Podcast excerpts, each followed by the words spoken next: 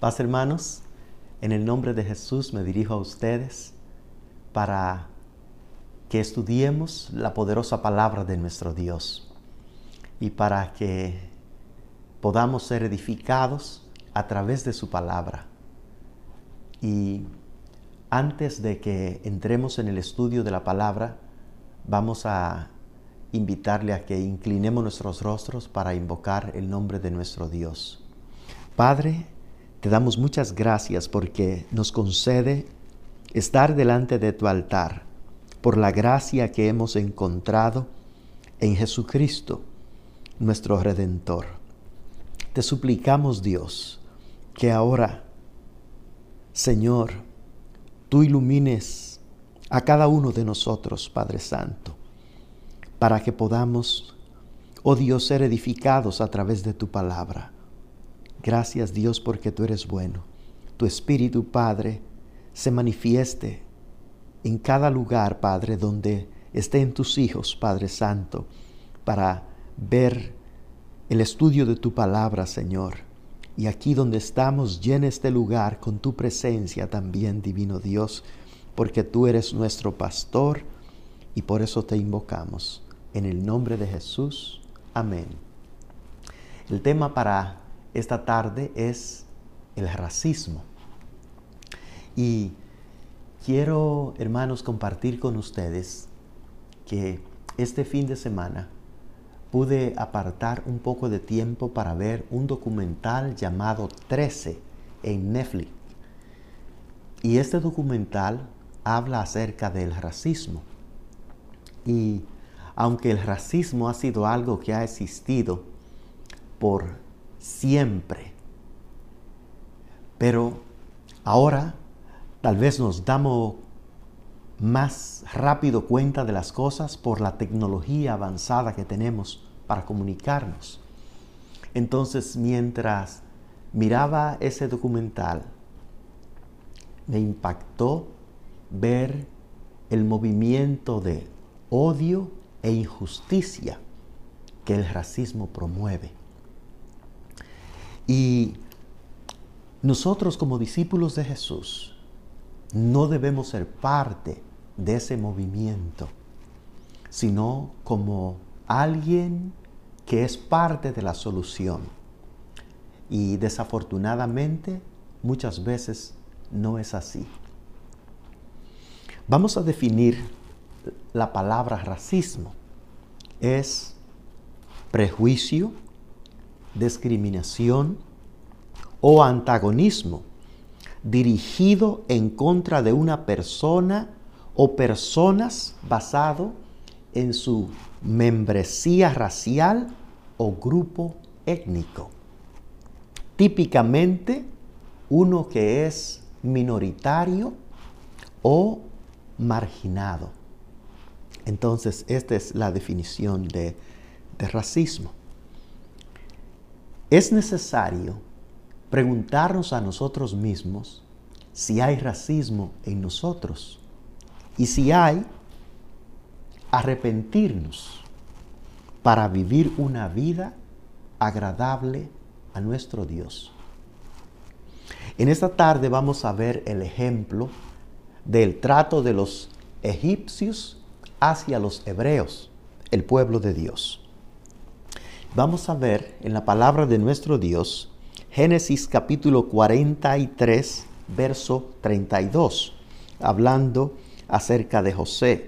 Dice, y pusieron para él aparte y separadamente para ellos, para los hermanos de él y para los egipcios que con él comían, porque los egipcios no pueden comer pan con los hebreos, lo cual es abominación a los egipcios.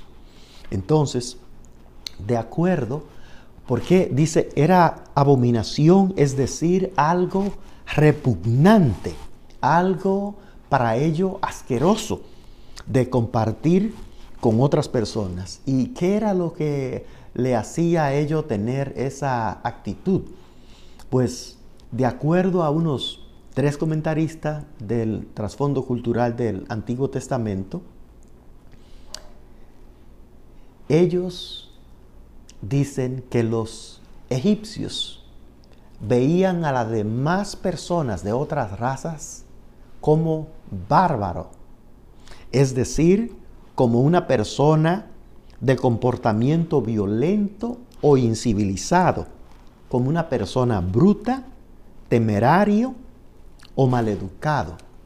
Entonces, ellos se miraban a ellos mismos como superior a las demás naciones, a las demás razas, por las cosas en la forma en que ellos miraban a las personas. Entonces, vemos que el racismo es movido por un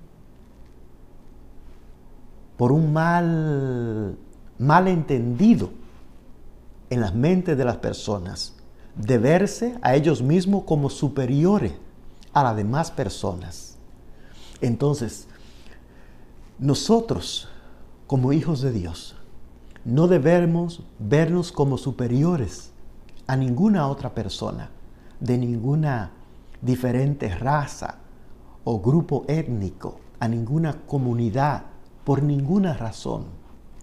Por ninguna razón debemos de vernos así como superiores, como se miraban este, los egipcios a ellos mismos, para tratar al pueblo de Dios. Entonces, vemos que el racismo actúa en miedo y en asunciones, cosas que se asumen en la mente de la persona y por eso viene esta actuación.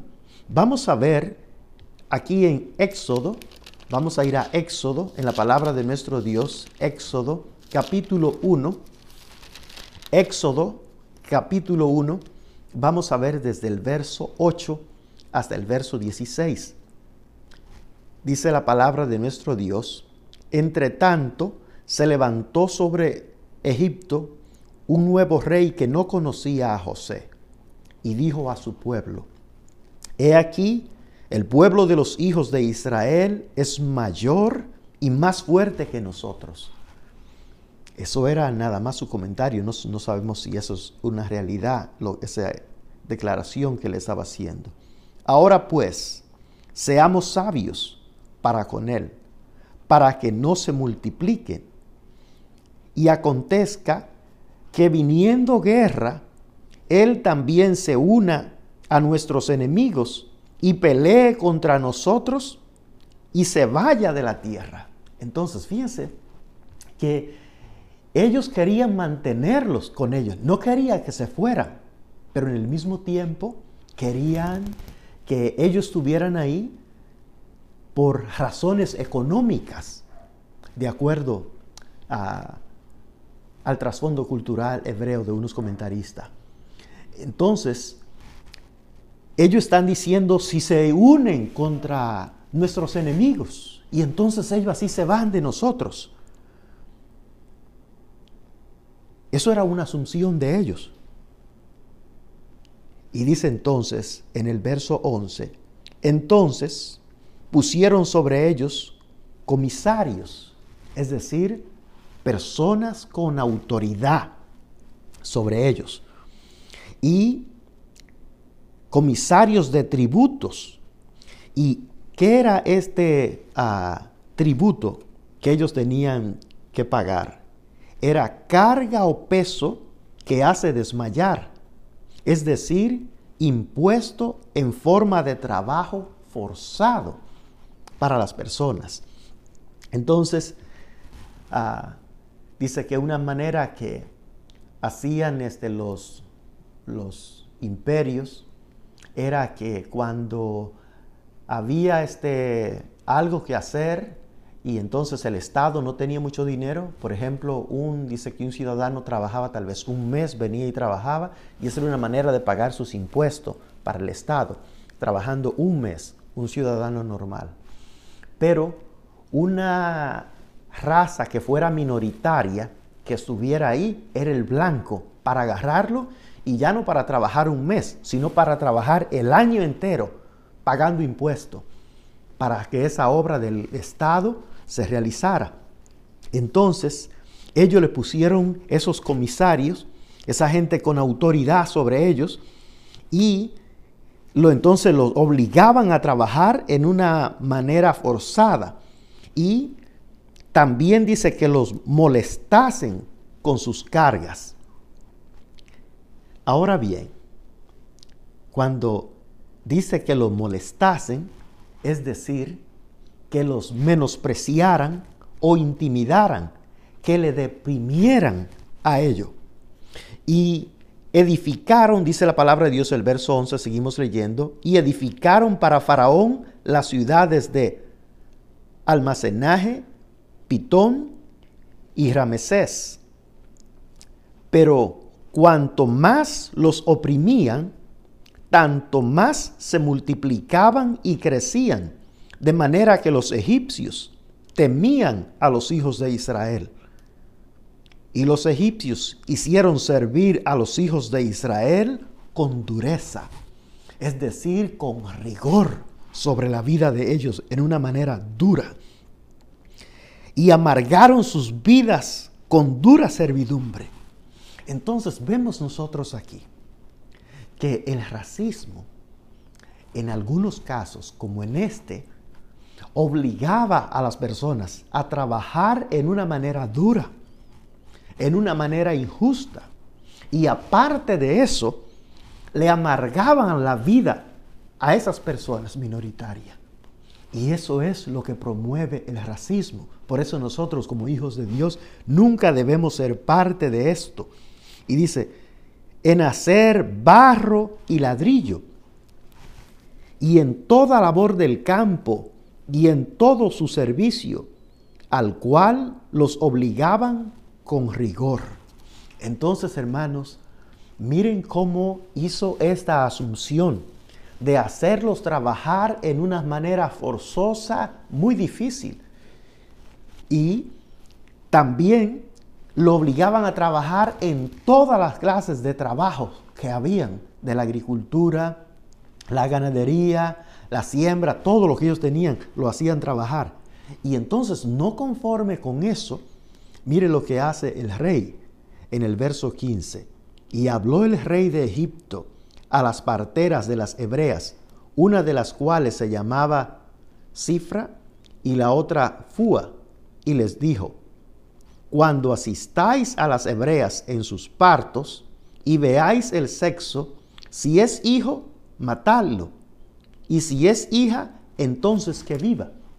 Entonces, fíjese hasta dónde llegó el extremo de ese, de ese odio, movido por ese miedo que él estaba promoviendo, en el que quería eliminar a los niños. Todo niño que naciera, que fuera varón, mátalo. Y si es una niña, que viva. Y entonces como las parteras rehusaron seguir el consejo del rey o la orden del rey, mire que hace entonces en el verso 22. Entonces Faraón mandó a todo su pueblo diciendo, echad al río a todo hijo que nazca y a toda hija preservad la vida. Entonces ahora era tan fuerte que ahora imagínense qué dolor para cada madre tener que tirar su niño recién nacido solo porque era varón, basado en el miedo de ello y la asunción a tirarse a ahogarse en el río. Una cosa tremenda. No tiene límites el racismo. Es algo muy, muy dañino, muy perjudicial, perjudicial para, para las personas.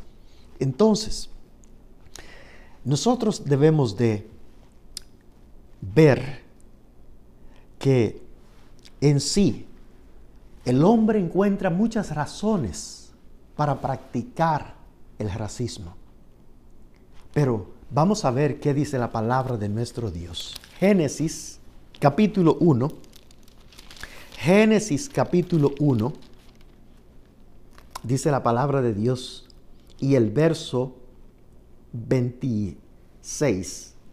Entonces dijo Dios, hagamos al hombre a nuestra imagen, conforme a nuestra semejanza, y señoré en los peces del mar, en las aves de los cielos, en las bestias y en toda la tierra, y en todo animal que se arrastra sobre la tierra. Entonces, de acuerdo a la palabra de Dios, dice Dios aquí que Él hizo al hombre a su imagen y a su semejanza. Entonces, ¿es solamente a Adán y a Eva que Dios hizo así o a todos los hombres? Vamos a ver en la palabra de nuestro Dios en Hechos capítulo 17, Hechos capítulo 17 y el verso 26. Hechos capítulo 17 y el verso 26. Dice la palabra de, nuestro Dios, y de una sangre ha hecho todo el linaje de los hombres. Entonces Dios aquí dice en su palabra que todos los hombres fueron hechos de una sola sangre, de Adán. Dios hizo todas las razas. Dios lo programó todo en él para que viniera. Así como un hombre puede poner en unas computadoras que haga muchas cosas, aún en un programa nada más. Dios vino, que es el científico de científico, y le puso a Adán y a Eva los genes para que vinieran las razas, todas las razas en él. Y en un documental, hace años que vi, el Discovery Channel admitió que todos los hombres somos hechos de una sola raza, lo que antes se negaba, pero se pudo probar y ellos lo admitieron, esto. Entonces, hermano, todos los hombres somos iguales para Dios. Todos los hombres somos inteligentes para Dios. Todos los hombres somos hechos a la imagen y a la semejanza de Dios. Todos tenemos una habilidad que Dios nos da para nosotros podernos mover en la gracia y en la bendición de nuestro Dios. Y entonces usted ve, no hay nadie que sea superior a otras personas, como el racismo promueve. Oh, somos superiores a esta raza, somos superiores a este grupo. Y hermanos, desafortunadamente, aún en nuestros propios países, que somos los mismos conciudadanos, viviendo en el país de nosotros, todos diríamos, todos hispanos. Y ahí en los mismos hispanos dicen, no, es que los que viven en esa comunidad, ahí, eso no, eso, esas personas, ¿verdad? Pues no son unas personas educadas, no, cualquier cosa buscan, o su color de piel como es, no, no me parece, y ya rechaza a la persona. Y aunque son este, conciudadanos, lo mismo sucede aquí y en todas partes del mundo, sucede esto. Pero es algo que es una idea que no es de Dios por seguro no es una idea de Dios, porque esta idea nos divide, esta idea siembra odio, esta idea nos separa, rompe la comunión que Dios ha establecido. Aún en las familias viene esto y divide las familias, porque la familia de donde yo vengo es una familia aquí y allá y nosotros somos de descendencia no sé qué y el otro no, pues la mía es no sé qué. Pero en realidad, hermanos, todos somos hijos de un solo Padre, de Adán. Y en todo Dios ha puesto su gracia y su bendición como hijos de Dios que somos, creados a su imagen y a su semejanza. Ahora, debemos de preguntarnos, ¿me casaría con una persona de raza negra? ¿O estaría de acuerdo que mi hija o mi hijo se casara con una persona de raza negra? Sí. Si es sí, qué bien. Si es no, ¿por qué? O con cualquier otra raza que no es la raza tuya. Te podrías casar, hacerte uno con el que no es de la raza tuya, o tiene que ser tu raza, porque tu raza es mejor que las demás personas. Fíjate que dice la palabra de nuestro Dios en Jeremías. Vamos a ver Jeremías 17 y el verso 9. Dice la palabra de Dios en Jeremías, Jeremías capítulo 17 y el verso 9 dice, engañoso es el corazón más que todas las cosas y perverso. ¿Quién lo conocerá? Yo Jehová, dice el verso 10, que escudriño la mente y pruebo el corazón. Entonces, ¿dónde está tu corazón, hermano, en esto? Es necesario que nosotros le pidamos a Dios que nos muestre a dónde está nuestro corazón al respecto. Dice la palabra que engañoso y perverso es el corazón, más que todas las cosas. Y al nosotros escuchar, ¿tengo yo racismo? Lo primero de nosotros como seres humanos es yo. Eso no, eso es para fulano y otra gente, pero no conmigo. Yo soy una persona libre completamente. Yo le hablo a las personas negras o a las personas de otra raza. Yo les hablo, yo los saludo y les sonrío. Qué bueno si tú lo haces. Pero en realidad va mucho más allá que un saludo por educación a alguien que tú puedas aceptar, a alguien que tú puedas ver no como alguien inferior a ti, sino alguien igual que tú, igual que, que yo, igual que cualquier otro ser humano que hay, que tenemos el mismo valor delante de los ojos de nuestro Creador. Ese es el punto que hay. Ese es el punto que hay. Y el salmista dijo, dijo en el, en el verso, el salmista David escribió en el Salmo 26 y el verso 2. Fíjese, aunque era un hombre conforme al corazón de Dios, mire que escribió el rey David, el salmista David, en el Salmo 26 y el verso 2. Escudriñame, oh Jehová, y pruébame. Examina mis íntimos pensamientos y mi corazón. Ni él mismo, que era un hombre conforme al corazón de Dios, podía confiar en el corazón de él. Él dice, pruébame tú, Señor, porque tú eres el que sabe. Examíname, porque yo necesito estar bien en tu presencia. Necesito estar sano, Dios, en tu presencia. Y yo creo que tiene que ser el mismo sentimiento de nosotros, los redimidos de Dios, de estar como David, de querer anhelar, estar en la presencia de Dios, de no tener miedo de preguntarle a Dios, ¿a dónde estoy yo, Dios? Muéstrame, porque yo quiero saber. Y es necesario que nosotros también le preguntemos a Dios, ¿a dónde está nuestro corazón en esto? Y es necesario preguntarnos si hay racismo en nosotros y si hay, arrepentirnos para vivir una vida agradable a nuestro Dios. Entonces, solución. Reconocer que aunque somos el pueblo de Dios, no estamos exentos de ser racistas. Y vamos a ver en la palabra de nuestro Dios Hechos capítulo 10 y el verso 28. Hechos capítulo 10 y el verso 28.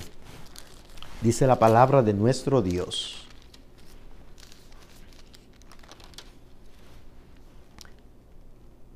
Y él les dijo, hablando el apóstol Pedro a Cornelio, vosotros sabéis cuán abominable es para un varón judío juntarse o acercarse a un extranjero. Pero a mí me ha mostrado Dios que a ningún hombre llame común o inmundo. Esta, esta, esta palabra aquí en el griego, el interlineal griego de abominable, traduce como ilícito. Es decir, no está permitido por la ley o no es conforme a la moral. Y la otra cosa es que, la otra definición es que no está de acuerdo a la razón o lo que se considera justo o razonable. Así es, no era razonable ni justo que él se pudiera ni siquiera acercar a otra persona. Y en realidad eso fue algo que Dios le enseñó a ellos. Ustedes no se pueden ni acercar a otra persona. En lo que he visto de la palabra, no me acuerdo de haber visto ningún verso que diga, no se pueden acercar ustedes a ninguna persona que no sea de la nación de ustedes. No, no, no, no dice Dios eso. E incluso Dios le dice a ellos, una parte me acuerdo, que Dios le dice a ellos, ustedes van a tratar bien a los extranjeros, porque acuérdense, ustedes fueron extranjeros también cuando estuvieron en Egipto. Dios le hace esa referencia a ellos. Pero el caso es que aquí Dios le está diciendo al apóstol Pedro, corrigiendo, no es, no le llame más a un hombre extranjero, no le llame común o inmundo, porque Dios, al nosotros acercarnos a Jesucristo, Dios viene y nos purifica y nos hace uno con el Señor, uno con el pueblo de Dios. Y hay una bendición grande en eso, en nosotros reconocer eso, que como pueblo de Dios no estamos exentos de eso.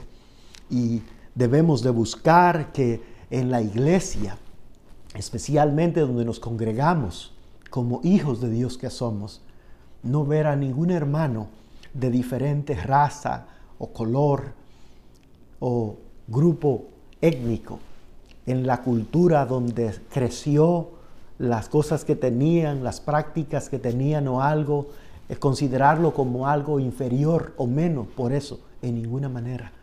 Debemos de verlo como nuestro hermano en Cristo que es, como alguien que ha sido comprado a precio de sangre, como alguien que vale la sangre de Cristo, que vale lo mismo que yo valgo. Porque sin la sangre de Cristo nosotros no somos nada. Somos un ser humano nada más así, sin Dios y sin esperanza, pero con la sangre de Cristo eso nos hace aceptos en la presencia de nuestro Dios. Entonces, hermanos, si hay racismo en nosotros, debemos arrepentirnos y pedirle perdón a nuestro Dios. Vamos a ver el Salmo 51. Salmo 51. Salmo 51 dice la palabra de nuestro Dios en el Salmo 51, verso 1 al verso 4, dice, Ten piedad de mí, oh Dios, conforme a tu misericordia, conforme a la multitud de tus piedades, borra mis rebeliones, lávame más y más de mi maldad y límpiame de mi pecado.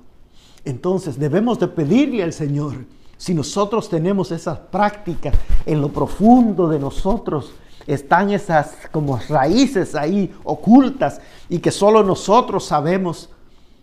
Y el Espíritu de Dios, que todo lo sabe, todo lo escudriña, ¿verdad? Debemos, si ya nos dimos cuenta, entonces debemos de pedirle al Señor que por favor nos lave en la sangre de Jesús para estar bien, arrepentirnos y no volver a practicar eso, porque yo reconozco mis rebeliones y mi pecado está siempre delante de mí. Contra ti contra ti solo he pecado y he hecho lo malo delante de tus ojos, para que seas reconocido justo en tu palabra y tenido por puro en tu juicio. Entonces, ¿para qué? Para que cuando Cristo venga en el día aquel, no halle en nosotros ese actitud de racismo para ninguna otra persona, sino que Él nos halle limpio, puro en el, día del juicio, cuando estemos delante de nuestro Señor. Y ahora, los días que vivimos, lo vivamos con Él, lo vivamos en esa gracia de Él, para que si dormimos en cualquier instante, durmamos en la gracia y en la bendición de Él, buscando su rostro, buscando su presencia. Y debemos, hermanos, otra, otra cosa de hacer es tomar la decisión de amar a todos por igual, porque Dios ha derramado su amor en nuestros corazones por el Espíritu Santo que nos fue dado. Pero ahora está en nosotros si nosotros lo damos. Y es, es, es sin importar de dónde sea la persona y aceptar a la persona tal y como es. Aún a las personas que tienen otras creencias diferentes a las nuestras, todavía debemos amarlo, como dice la palabra de Dios. Amarás a tu prójimo como a ti mismo, porque en este mandamiento se reúne la ley y los profetas en el amor al prójimo. Amor primero por Dios y luego amor por el prójimo. Entonces, hermanos, nosotros como hijos de Dios necesitamos estar en la presencia de nuestro Dios y en gracia delante de Él, agradándole en nuestras vidas, sin racismo para nadie. Es necesario preguntarnos si hay racismo en nosotros y, si hay, arrepentirnos para vivir una vida agradable a Dios. En conclusión, hermanos, el racismo separa el vínculo de vivir en armonía, en comunidad, como Dios quiere, especialmente en la iglesia. Por tanto, separa las familias, la iglesia, los vecindarios. Como hijos de Dios, debemos pedirle al Señor que nos limpie de todo racismo, porque queremos vivir una vida que le agrade a Él. Paz, hermanos. Dios los bendiga.